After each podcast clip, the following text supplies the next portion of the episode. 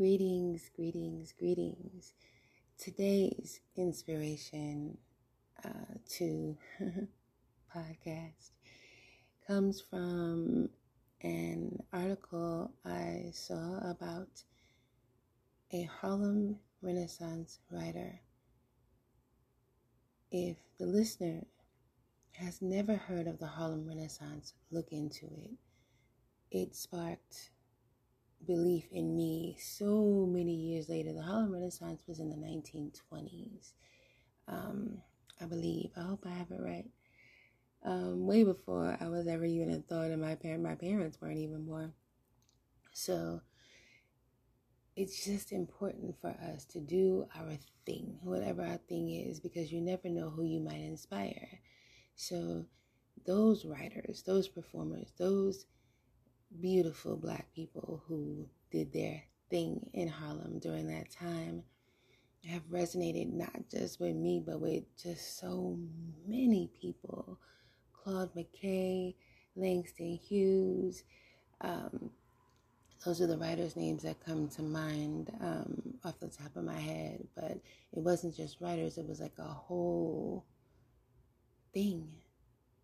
Joy, black joy in the middle of so much that was going on then.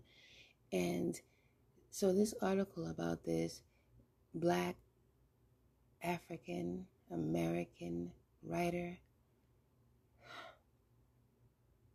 yeah, I aspire to be a writer. My first book will be published this year as a promise to myself. And reading this article about her was very inspirational. So, I'm going to read the article here for inspiration for myself and to any other creative out there who's hmm, in need of a little inspiration today. Yeah, here it is.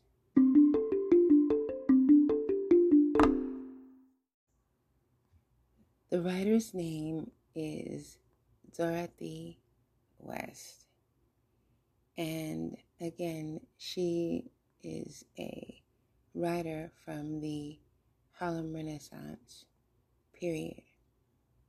And the um, person who brought the article to my attention was a professor from um, Morgan State University. And here's the article. The professor's name is Ray Winbush. And here's the article. Dorothy West was an African novelist and short story writer during the Harlem Renaissance. She is best known for her novel, The Living is Easy, as well as many other short stories and essays about the life of an upper class black family. Early years. West was born in Boston on June 2nd, wow, 1907, to Isaac Christopher West who was formerly enslaved and later became a successful businessman, and Rachel Pegues Benson, one of 22 children. West reportedly wrote her first story at the age of seven. At age 14, she won several local writing competitions. In 1926, West tied for second place in a writing contest sponsored, sponsored by Opportunity, a journal published by the National Urban League, with her short story, The Typewriter. The person West tied with was future novelist Zora Neale Hurston. Harlem Renaissance. Shortly before winning, Dorothy moved to Harlem with her cousin, the poet Helene Johnson. There, Dorothy met other writers of the Harlem Renaissance, including Langston Hughes, Countee Cullen, and the novelist Wallace Thurman. Hughes gave Dorothy the nickname of the Kid by which she was known during her time in Harlem. Before the Depression hit, Dorothy's principal contribution to the Harlem Renaissance was to publish the magazine Challenge, which she founded in 1934 with $40. In the decline of the Renaissance, it was symbol that she hadn't lost faith in herself and that she would continue with her writing.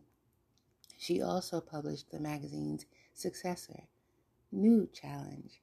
These magazines were among the first to publish literature featuring realistic portrayals of African Americans. Among the works published were Richard Wright's groundbreaking essay, Blueprint for Negro Writing, together with writings by Margaret Walker mm, and Ralph Ellison. In her later years, Dorothy had become aware that up until the Harlem Renaissance, it was almost impossible for a black female to sustain a career in writing. She was, in fact, one of the first female writers, female black writers, to have her works published. This later served as a permanent reminder that African American females weren't always recognized. Hmm. West had explained in an interview that due to the publisher's lack of interest, the audience never had a chance to be present. She also attributed her spark of inspiration to her aunt's subscription to the NAACP's magazine Crisis. Literary works. After both magazines folded because of insufficient financing, West worked for the Works Progress Administration's Federal Writer, Writers Project. Let me say that again after both magazines folded because of insufficient financing.